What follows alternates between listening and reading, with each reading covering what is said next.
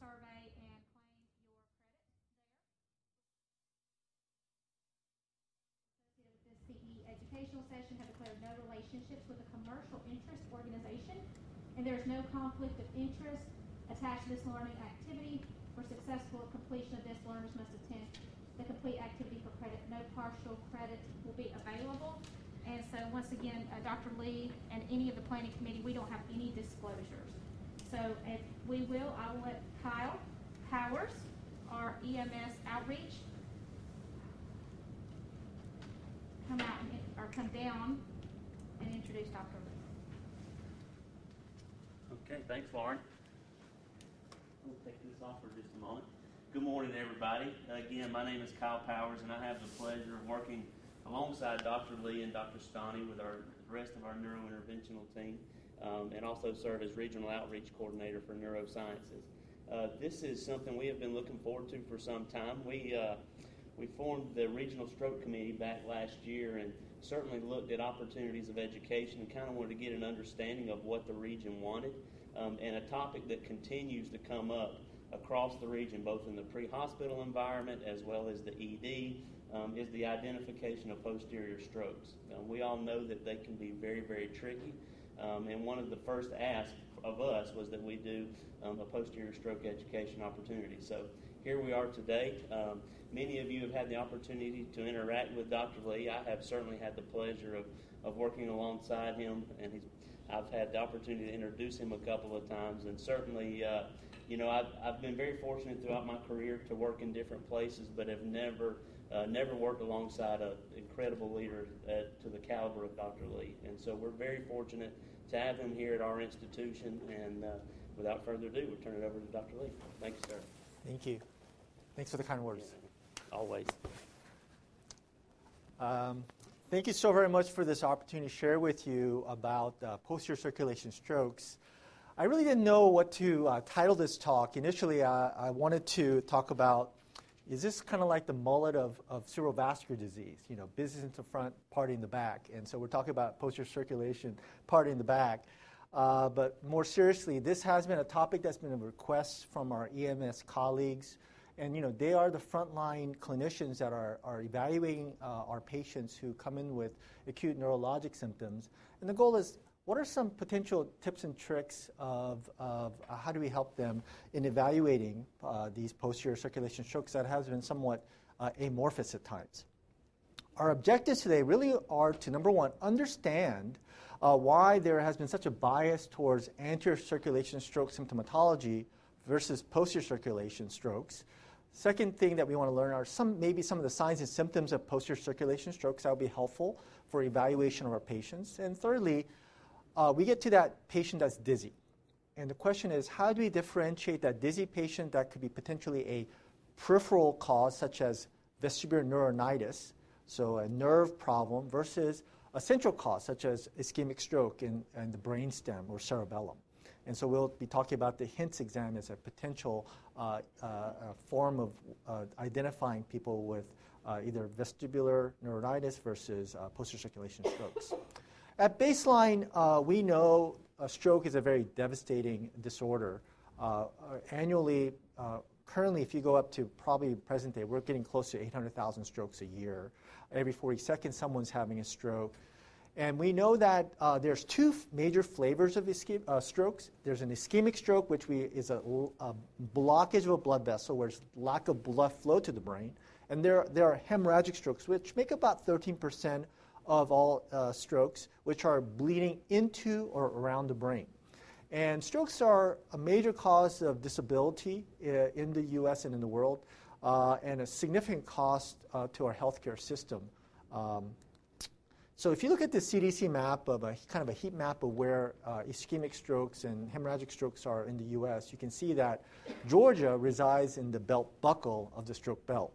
Uh, and so it's something that we are very familiar with in regards to uh, taking care of patients with stroke.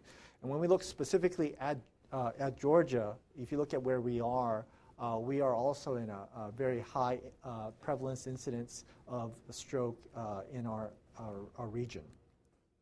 So again, ischemic strokes, we talk about in terms of strokes that are caused by blockage of blood vessels. makes about 87% of all strokes. Um, this is where you have two major types of blockages. One can be a thrombotic cause. So imagine you have uh, uh, a in situ blood vessel blockage due to a, a, plaque rupture or end arterial that's being blocked off that causes lack of oxygen uh, to the brain.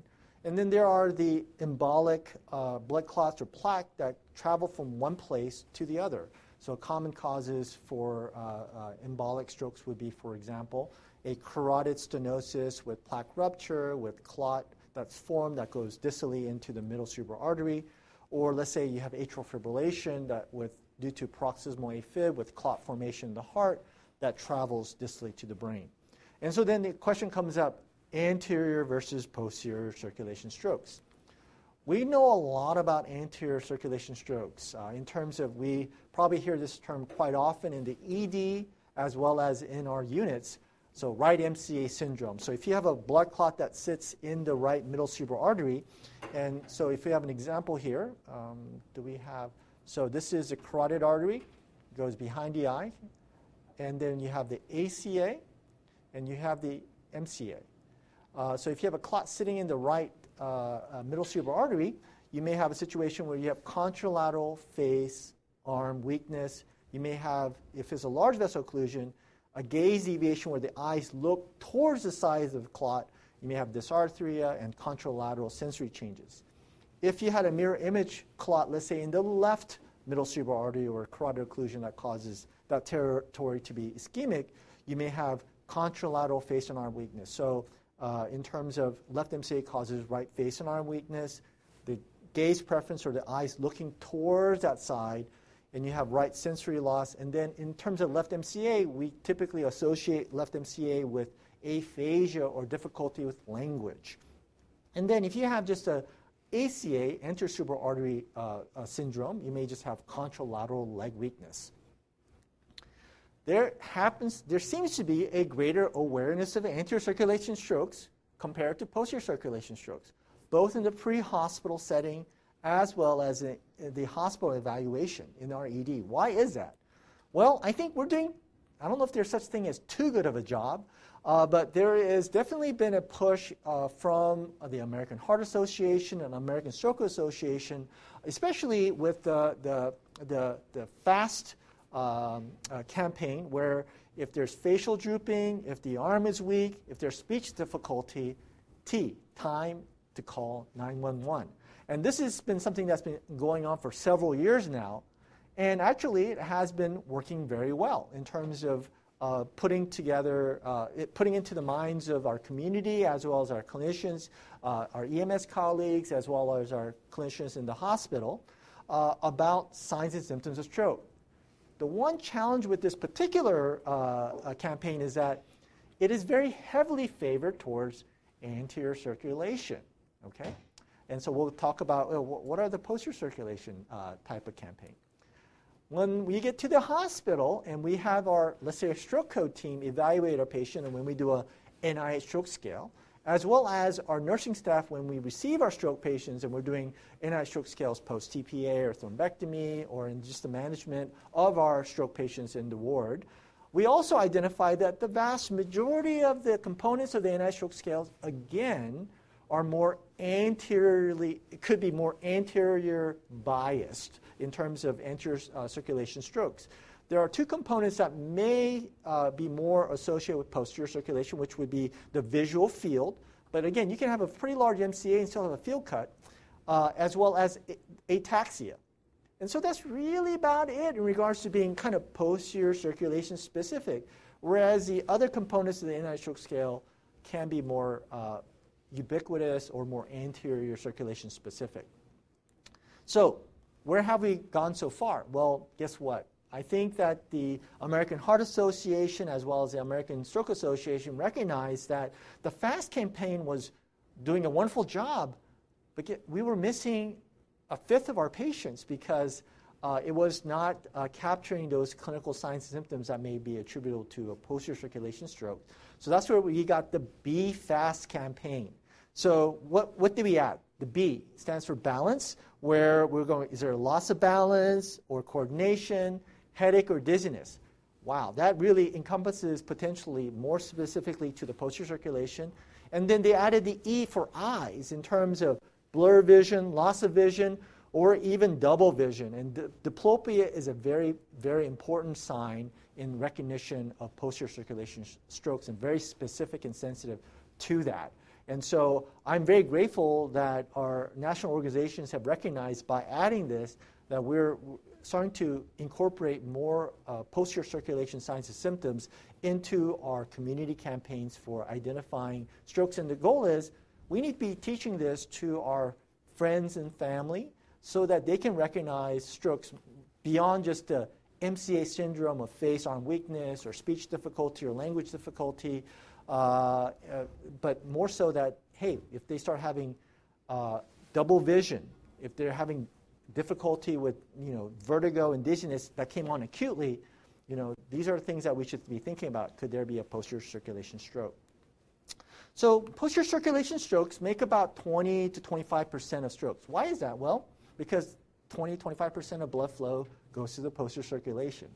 Uh, the diagnosis of posterior circulation, as we talked about, uh, can be challenging, and that some, sometimes these symptoms can be non-specific. So if someone's having headache and dizziness, that may be attributed to a lot of different things. How many times have you cared for an elderly patient who's on antihypertensive medications and they feel lightheaded and they use the term dizzy?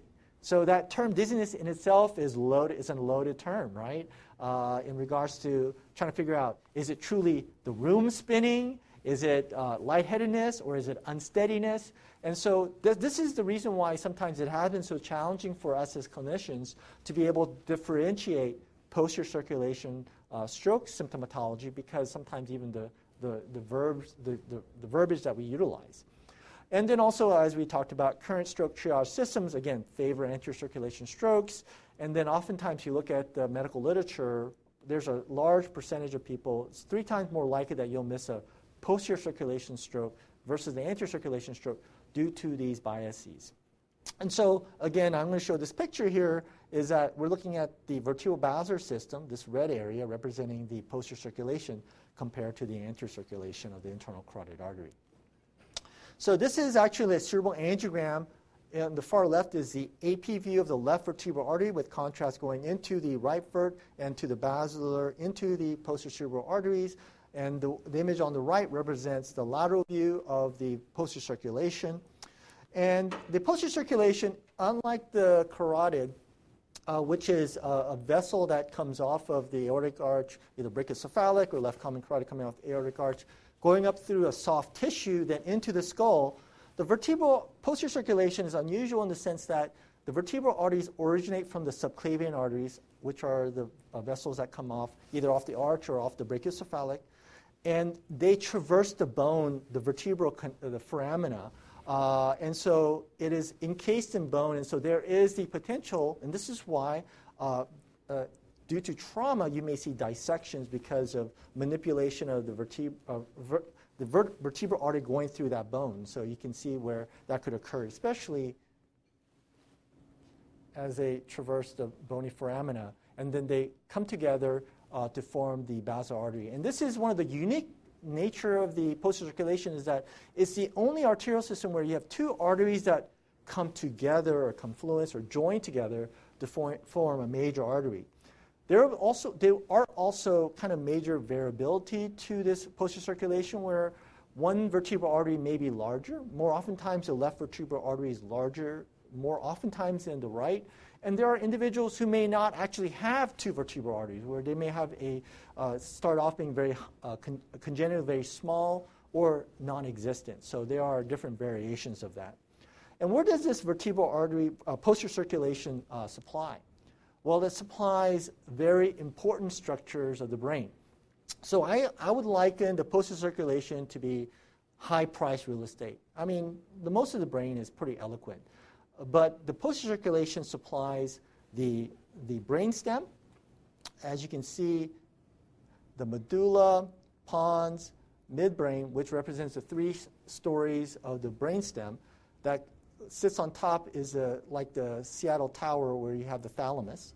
And then beyond that, you have the occipital lobe, uh, which is more related to your vision. behind the brainstem, you have the cerebellum, which we know is the cauliflower part of the brain that deals with our balance. So everything up in the anterior circulation territory, guess what, has to go through the posterior circulation territory as well. And so you get kind of a twofer. Uh, as we talked about, uh, this is, again, high price real estate. I would liken it to Manhattan, Paris, downtown Atlanta, highly populated, highly important. Any small injury will show significant symptoms, signs and symptoms, uh, and such. In terms of the posterior circulation, if you had to divide up the posterior circulation as it goes intracranially, so when the vertebral arteries enter the posterior fossa, you have what you may consider a proximal segment that supplies the medulla, the cerebellum, so the vertebral arteries, and you have the posterior inferior cerebral arteries that supply the cerebellum.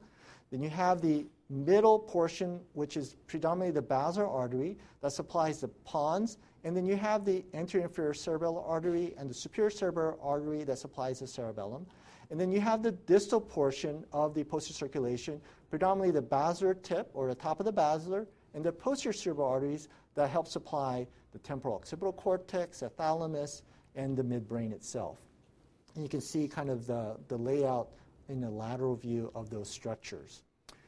The typical etiology for posterior circulation strokes most often are still atherosclerotic. So again, pontine uh, uh, strokes due to small perforator branches off the basilar artery uh, causing uh, small pontine strokes.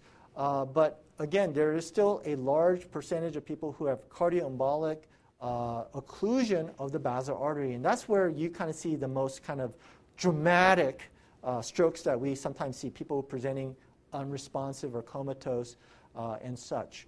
Other common causes for uh, posterior circulation strokes are dissections that can either be related to trauma, so MVAs with whiplash injury, chiropractic manipulation. I, I, you guys don't realize, but I see a lot of people who present with uh, strokes, with Wallenberg stroke due to a chiropractic uh, manipulation of the neck. Uh, or sometimes can be even spontaneous, where you don't even realize there was no any kind of uh, foreseen trauma. Some people just by mere turning their head, driving their car out of the, the garage, sometimes are presented with uh, dissections. Now, it doesn't mean you guys should be concerned every time you turn your neck you're going to have a dissection. I don't want you to fear that. But in, in, uh, we do see uh, these dissections as a common cause for posterior circulation strokes. And the less common things are drug abuse, hypercoagulable states, vasculitis, and also in the posterior circulation, we have complex migraines that can present with posterior, posterior circulation symptomatology. The natural history of posterior circulation strokes are such that uh, are, if you look at uh, a three month follow up, uh, the disability of minor posterior circulation strokes, let's say a lacunar stroke of the posterior circulation in the pons versus an M1 segment in the basal ganglia, you'll find that uh, there is greater disability in the posterior circulation strokes versus people who have anterior circulation strokes. Also, if you have a large vessel occlusion, obviously large LVOs, like carotid occlusions or M1 segments, are quite devastating, but when they occur in the posterior circulation, can be very devastating. When you look at basilar artery occlusions, the mortality, natural history of, uh, of basilar artery occlusions is about a 95% mortality rate. Uh, and so it's something that we do not want to, to miss uh, in the evaluation and management of those type of patients. So what are some of the symptoms that will help you kind of differentiate uh, posterior circulation stroke? And I think there are some easy mnemonics. The first one I want to share with you is the five Ds of posterior circulation strokes. Uh, it's pretty simple. So dizziness, diplopia, dysarthria, dysphagia, dystaxia. I mean, I, we talk about ataxia, but let's talk, we put it in D. We can do kind of European style. Uh, and so this is a, a, a, fairly easy kind of 5D mnemonic in regards to being able to recognize uh, things that are, are very potentially common posterior circulation symptoms. So dizziness related to it could be a stroke in the, in the brainstem or in the cerebellum that causes issue with balance. Diplopia, if you have issues where you impact the oculomotor nerve, or, you know, remember there's three uh, cranial nerves that control eye movement, three, four, and six. And if you hit any of those, you can have change in your vision, your, your eyes being yoked properly that would cause a skew deviation, causing either vertical, uh, more likely than horizontal diplopia. Um, if you impact the medulla or any of the muscle control of swallowing, you're going to get dysarthria and dysphagia. And then again, getting back to impacting any of the cerebellar fibers that go to your balance or sensory can cause dystaxia or ataxia. Let's add more D's to it. In addition to those five, you can add dysconjugate gaze, just to, again, uh, in regards to what you physically see versus what the patient tells you. Uh, is there dysmetria in terms of finger, nose, finger testing? So if you were to ask finger, nose, finger testing, you may notice that uh, they may have dysmetria where there's oscillation in their fingertip uh, where going to the target. Uh, they have dysesthesia or changes in sensation because, again, the sensory fibers have to go through the brainstem. Dyspepsia in terms of uh, going towards the symptoms of nausea, vomiting, and deficits of cranial nerve and motor. I want to share a little bit of some clinical syndromes that you guys may overhear when we take care of our patients. So, in the distal portion of our posterior circulation, uh, two common syndromes that you may hear us talk about is Anton Babinski or Anton syndrome, where if you have, let's say, a blood clot that went to bilateral PCA and causes bilateral PCA strokes, they may develop bilateral cortical, uh, you know, blindness. And when you do an ophthalmologic examination, their eyes are completely fine. Their pupillary function is fine. There's nothing wrong with their retina. There's nothing wrong with their lenses. But they will be making up stuff about what they're seeing, uh, and they confabulate. They may also have visual hallucinations. Uh, so that is a syndrome. So you may see an elderly person just talking about like, you know, you're you're looking at them and they're staring off into space, and you're like, "Do you see me? Yeah, I see you." And they're like still looking off into space, and you kind of have to wonder: Is this person crazy? or do they have something that's neurologically or cortically blind? And, when, we, when you first see a patient like this, it's amazing how, how they will actually tell you how they th- uh, see the world when they actually don't.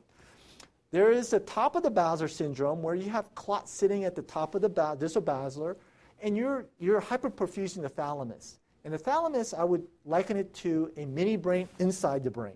So all your, it's a sensory relay station, but it's also where you have uh, awareness. And you can have, the top of the basilar can present with somnolence, uh, being like they're going to almost pass out, to uh, having hallucinations, uh, peduncular hallucinations, like they're seeing vivid colors uh, and, uh, and such. Uh, and they may have changes in their vision because you're impacting the brain, the midbrain as well, where they may have skew deviation, double vision, and then they also may have other signs. The Collier sign is where they have lid retraction. So when they look up, even more, their eyelid retracts more.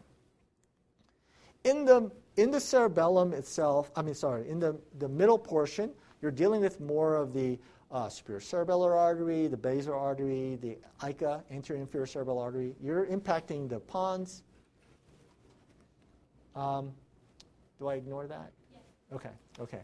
Um, so you can, you can cause, uh, at this I would like to liken this area as you can see cross findings typically. So you may have ipsilateral motor findings, contralateral sensory, or body motor findings. Uh, and then if you get, if you end up getting the entire anterior pons, you can have what's called the locked-in syndrome, where uh, the most prototypical is actually not a stroke, but people who have central myelitis, where people literally they are completely quadriplegic and they have eye opening. It seems like they're actually, uh, you know, comatose, but their eyes open, and the only movement they have is uh, eye, eye movement, and that's how they communicate.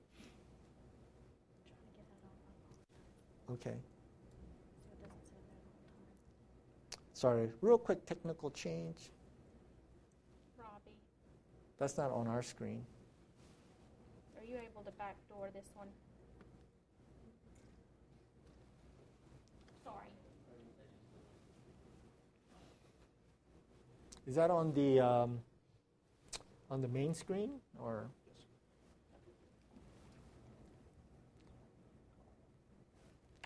And I also want to introduce Dr. Tristan Stani. Uh, he's my partner. he's uh, I have a man crush on the guy, so uh, he's, he's been awesome. So, um, and then in terms of uh, when we get to the proximal portion, uh, one syndrome that I, I, would like to share with you that you'll probably hear quite a bit is Wallenberg syndrome. Wallenberg syndrome oftentimes is caused by uh, stroke of the medulla, either due to vert dissection or proximal PICA stroke. And the common symptoms are vertigo, nausea, vomiting. And this is, again, this is probably the syndrome that most uh, EMS folks are concerned about, that they don't want to miss. Uh, so they also get ipsilateral facial numbness, they get dysmetria, uh, and they, if you look at their eyes, they have what's called a Horner syndrome. So Horner syndrome is where you have loss of sympathetic fibers, and the, the pupil is going to be small. And uh, um, uh, in terms of, they also will have contralateral hemisensory loss, so pain and temp. Um, uh, and so there's, again, that concept of cross signs.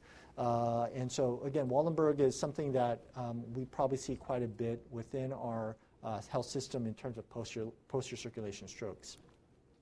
So, uh, common flags that I want the takeaway points for identifying posterior circulation strokes would be if someone has double vision from skewed eye, I mean, that should be a, a, a red flag for posterior circulation strokes. And uh, in terms of nystagmus and incoordination, that likely involves the cerebellum or brainstem.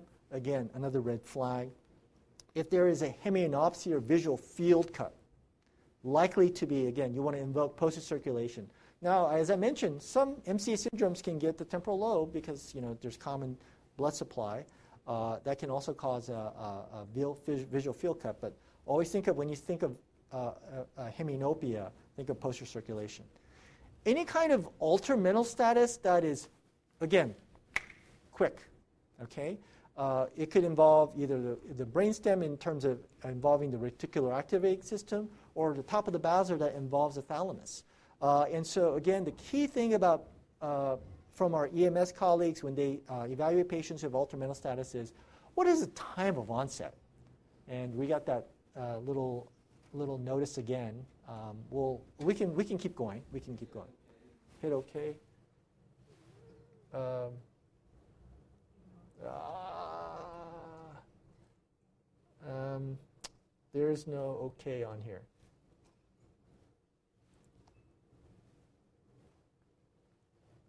video call. I apologize.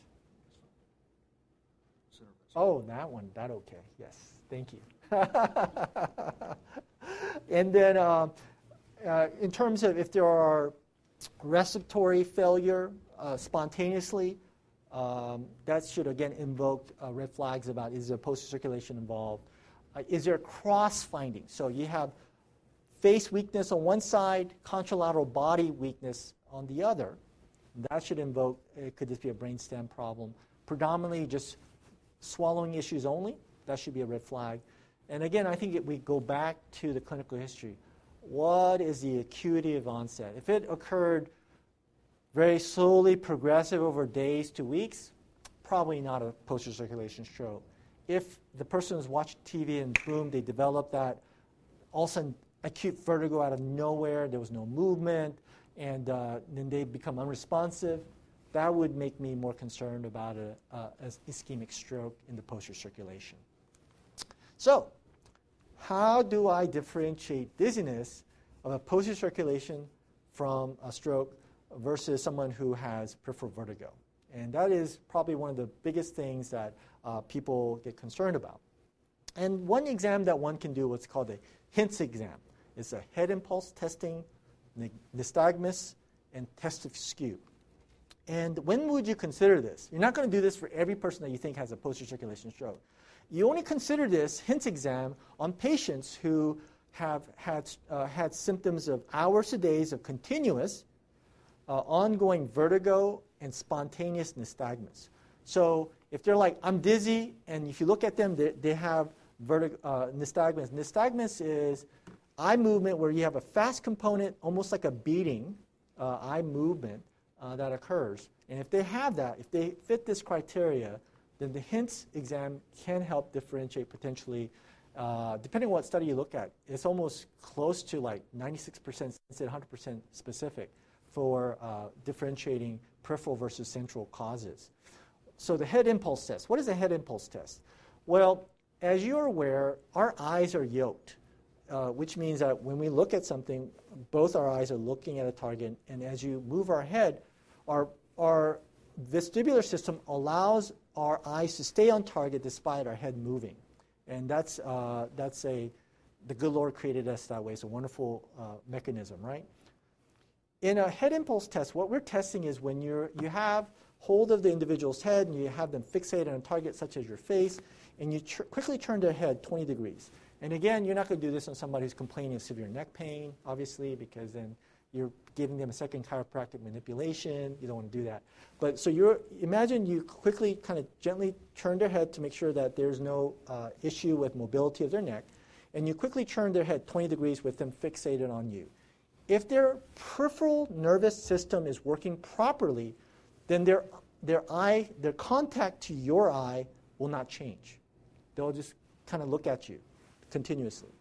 If there is a peripheral nerve problem, and you turn their head to one direction, their eye will go there and they'll have what's called a saccadic catch up back to catching uh, the target. That is a positive test for a peripheral likely etiology for this. So a positive test represents a peripheral etiology. A central, someone who has a central cause for nystagmus vertigo will have a normal head impulse test. A negative test is actually what would help you tell it's a peripheral cause. And so you can see in this uh, diagram here, in a person who has a, uh, either a normal neurologic exam or a central cause for vertigo, that if you quickly turn their degree, head 20 degrees, their eyes are still able to quick, maintain target. Whereas in someone who has, let's say, uh, vestibular neuritis or peripheral vertigo, when you turn their head quickly, their eyes come off target and they do a saccadic catch up where the eyes go back on target. That is what's going to help differentiate a positive test, peripheral vertigo. Negative test could be a normal neurologic exam or a central cause. Nystagmus. There are benign patterns of nystagmus versus more worrisome patterns of nystagmus. Nystagmus is noted uh, by the fast component of the beating of the eye.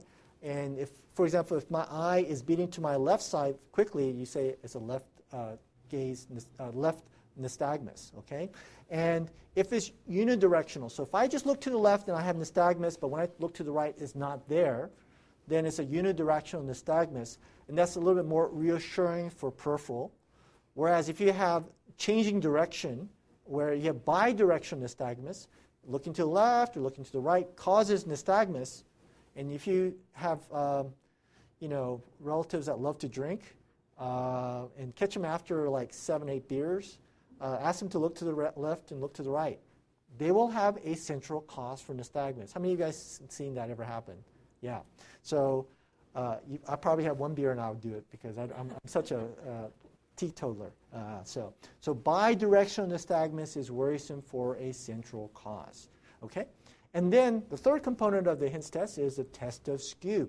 So test of skew. So you can see in the picture on the left that the person eye is, uh, there's a disconjugate gaze. One eye is higher than the other. Well, what if it's really subtle? Well, that's where you can actually do a cover uncover test where you cover one eye and you look at, ask them to look, fixate on your, on your face. And you cover the other eye, and if you see the eyeball move up or down, that tells you there is a vertical skew. And in addition, the individual will probably tell you, I see double. And there is a, and, and when you ask them, are you seeing the objects on top of each other or side by side? Oftentimes, when they have a vertical skew, they'll say it's kind of on top of each other um, and such. So, how should we rate the testing? So, a reassuring HINTS exam would be that they have a positive uh, head impulse test. So that means that if they have, if you turn their head and their eyes require a catch-up saccade, that means that they have a peripheral likely etiology. If they have a unidirectional nystagmus, that's likely to be, again, peripheral, and that they have no vertical skew. They must have all three components uh, to be fulfilled to be a reassuring HINTS examination. Okay? Uh, worrisome would be if they have a negative impulse test when they give you a history of nystagmus plus vertigo, and that they have bidirectional nystagmus. So they look on one side or the other and it causes nystagmus. And then they have an abnormal test of skew. So their eyeballs are up and down. Uh, any one of the three uh, will be worrisome, HINTS exam. In a person who has continuous hours to days of, of, of vertigo and, uh, uh, and nystagmus. Okay? So let's look at some case reviews.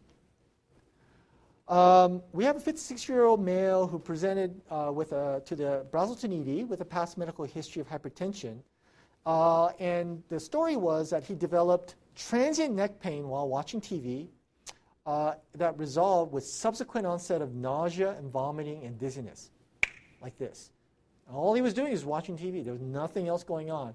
There was no positional component to it. So, for example, people, you've heard of people who have benign positional vertigo, they have a certain position of head movement that causes it. This was, I'm just watching TV, all of a sudden I felt pain, and then next thing I know, I'm, I'm dizzy and I'm vomiting, you know. Uh, when EMS got to him, they noticed that he may have had a right facial droop and some slurred speech. By the time he was in the Braselton ED, uh, the anti-stroke scale just was a 1. Okay? Because of the acuity of uh, symptomatology, uh, they did a stroke workup. And uh, this is a non-contrast CT of the brain on the left. That's arrows pointing to a hyperdense basilar artery. And the right side of the screen shows a CTA coronal view. Uh, and what it's pointing to is that you can see the proximal aspect of the basilar artery, but the middle and distal component is completely not opacifying. This is a patient's CT perfusion uh, where we're looking at cerebral blood flow and Tmax. And what this green area is representing is that currently there's no irreversible injured part of the brain, but you have a, a part, the, the posterior circulation, the brainstem and the cerebellum that's lighting up green saying that it is penumbra or is brain at risk for potentially dying. Okay? We did a cerebral angiogram, and we noticed that uh, when we did the right subclavian, we see the right vertebral artery, and we see a dissection, dissection right there, and distal filling of the vertebral artery was very poor. When we did the left vertebral artery coming off the subclavian on the left, we see that there is an area not, uh, that is not opacifying very well at the vertebrobasilar junction, representing clot, and there's distal occlusion, uh, mid-basilar occlusion. And so you can see in this situation, this person's exam was out of proportion to his angiographic finding. This person actually refused TPA when he, uh, over at Braselton initially uh, when they shared with him that there's risk for potential intracerebral hemorrhage and whatnot. You, I sometimes wonder if he had the wherewithal to understand what's really truly going on. When he got transferred to us and we shared with him, sir, you have a basilar artery occlusion, if untreated, this there's a potential that this could go on to that you could, you could come uh, to death because of this. He was like, yeah, go do whatever you need. We pulled the blood clot out, and so this is the before and after, where you can see the basilar artery now perfusing the, the posterior circulation, and and uh, you can see part of the clot. There's still another half of it still behind the uh, video image. Uh, it's literally, uh, I think, 3.5 cms long. Um, and uh, as soon as we pull the clot out, the ability for him to talk to us changed dramatically. Before, it was almost as if you don't know what his baseline is. We live in North Georgia.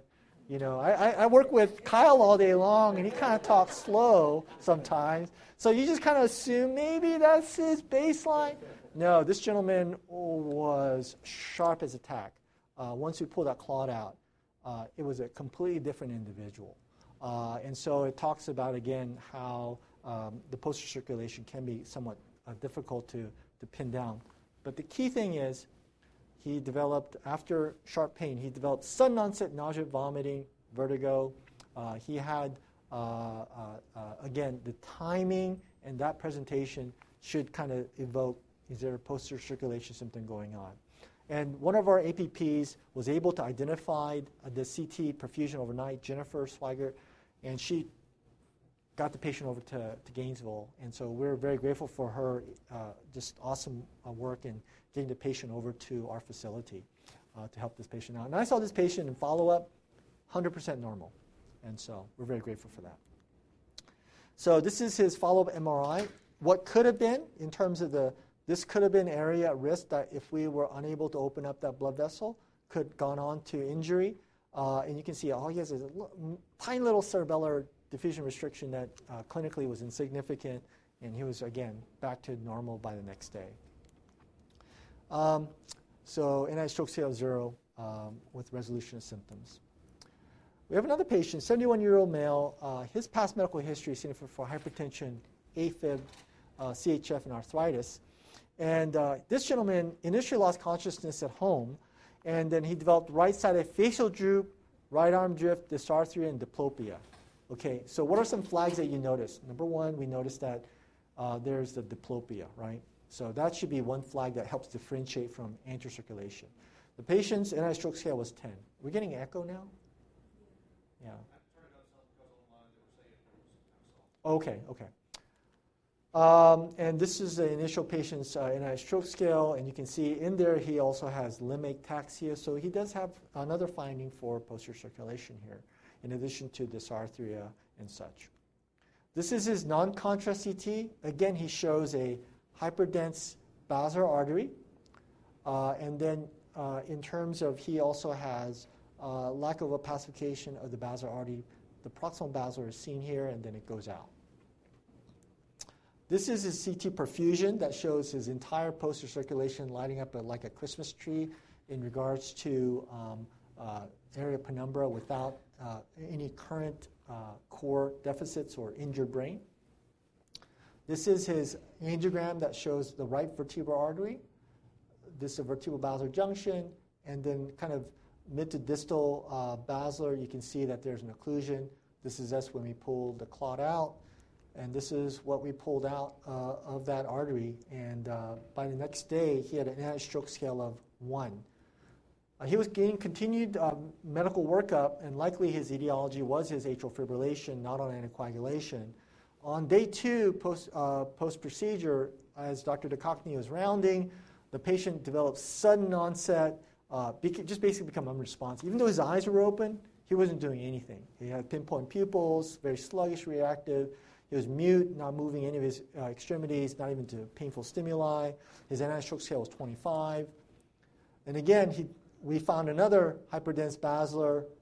Now the, there's less opacification of the basilar artery compared to prior. And then, unlike before, where his clot was sitting up here, is sitting down even lower.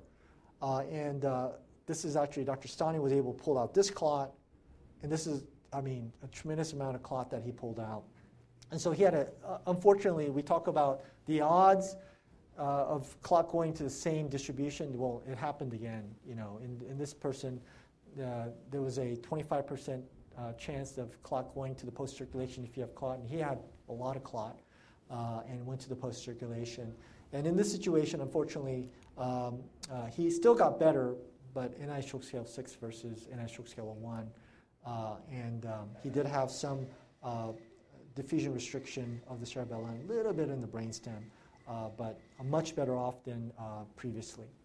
So, again, the goal of uh, today's talk really is to say, what are the five Ds? You guys remember the five Ds? Also, recognizing that strokes are hyperacute, they're, they're not going to meander on for days or you know before symptoms develop. And then also there are certain if someone has vertigo and nystagmus, now you know the HINTS exam to help kind of hopefully differentiate peripheral causes of vertigo uh, and nystagmus versus a central cause. And so again, thank you so very much for the opportunity uh, to share. Uh, and today actually is our one-year anniversary for our neurointerventional lab being open for uh, uh, thrombectomies. Uh, and I think we did our first stroke on this day last year. Is that correct? Yeah. Uh, about uh, 2 o'clock this afternoon, we opened at 7 a.m. for thrombectomy coverage and had our first case about 2 or 3. And uh, I just want to share that uh, we could not have done that without this team. Uh, you know, it's made up of, you know, our nurses, our techs, our APPs, our neurohospitalists, neurointensivists, neurosurgeons, uh, actually even goes beyond in regards to our STICU uh, colleagues and our ICU colleagues. And then our, our therapists help make our patients better. And so it's a, a true team effort. So I'm very grateful that uh, I've been able to uh, just be part- participating in this journey together uh, in helping our community. So thank you so very much. Any questions?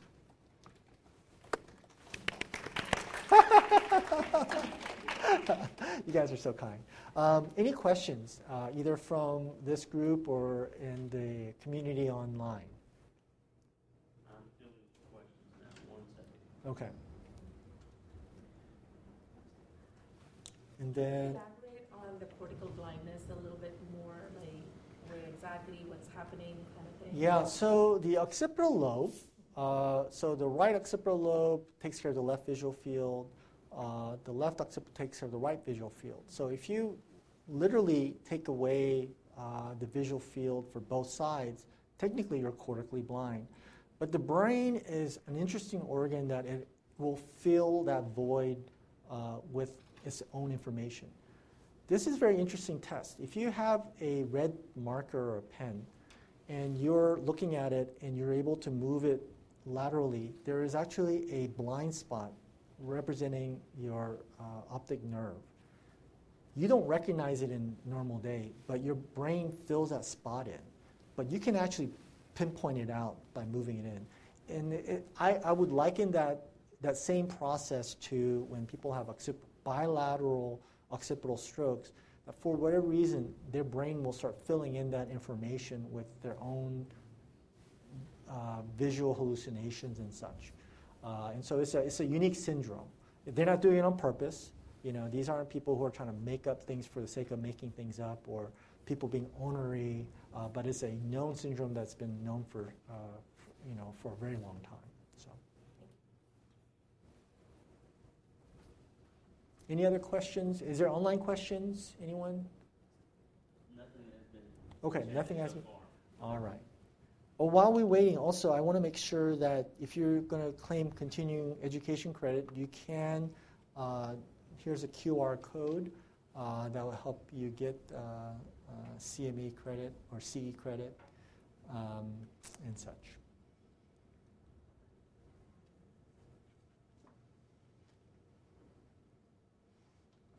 All right. Well, I appreciate everyone's uh, patience and uh, uh, staying with me for this talk, and hopefully you find it uh, helpful in your care of your patients with posterior circulation strokes. Okay. Yes. Great feedback from online, there's no further questions, but great, they were giving thanks. Okay. Okay. Thank you, Dr. Lee, for such. Hey, Kyle. Yeah. Hey, man, it's Brandon. How you doing? Hey, brother, I'm good. You have something for Dr. Lee? Thought I, I, I thought I heard your distinct voice. Listen, I will get him back before the day's over. Don't worry. What's, what's up? Hey, uh, yeah, just one quick, uh, so something that's, uh, getting ready to take place over in Carolina, uh, kind of gauge towards posterior circulation strokes and EMS being able to, uh, identify those in the field. Uh, the short version is what they're trying to do is they, they use the RACE scale over in Carolina. Uh, they simply want to add a finger to nose test, uh, you know, for ataxia to their already existing RACE scale exam that they're familiar with. I was just curious, uh, gather Dr. Lee's thoughts on that, you know, kind of, uh, you know, do you think it's, uh, gonna produce any results? Uh, Yeah. I'd like to hear your thoughts. I, I think that uh, it's great to be able to do more fine localization.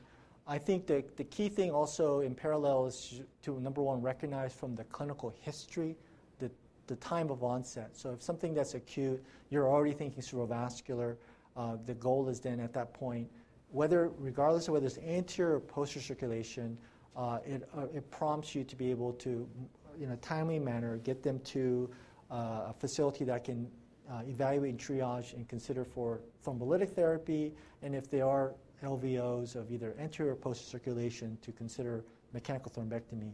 But I think that having our clinicians in the field being able to do finger nose finger testing, for example, looking for dysmetria, uh, I, I think it, it just again uh, creates even more um, um, uh, validity to uh, when you're doing a call-in, especially when our EMS colleagues are able to activate stroke code activation and say, hey, we have a gentleman who just acute onset vertigo and nausea vomiting and has uh, uh, uh, right-sided uh, dysmetria on finger nose finger testing.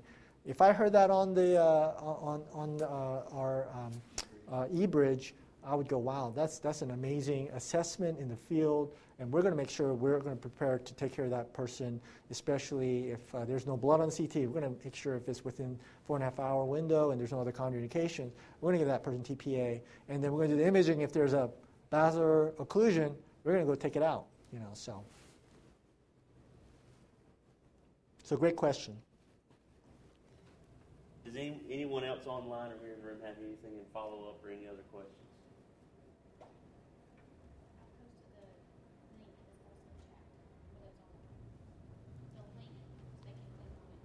I got you, I got you. Um, again, thank you, Dr. Lee. Wonderful presentation as always, uh, giving us a little bit of tips of how we can be better at evaluating these posterior circulation strokes. Uh, one thing we hope to do in the future um, is, you know, we've had a lot of educational opportunities. We've, we've grown very rapidly um, from becoming thrombectomy capable to now a comprehensive stroke center. So you're, you're hearing about these educational opportunities here and there. Um, we certainly plan to do this at least on a quarterly basis moving forward. Um, and so, uh, for those of you online we, and here in the room, we've, we've established a neuroeducation email. So, the email address is simply neuroeducation at nghs.com.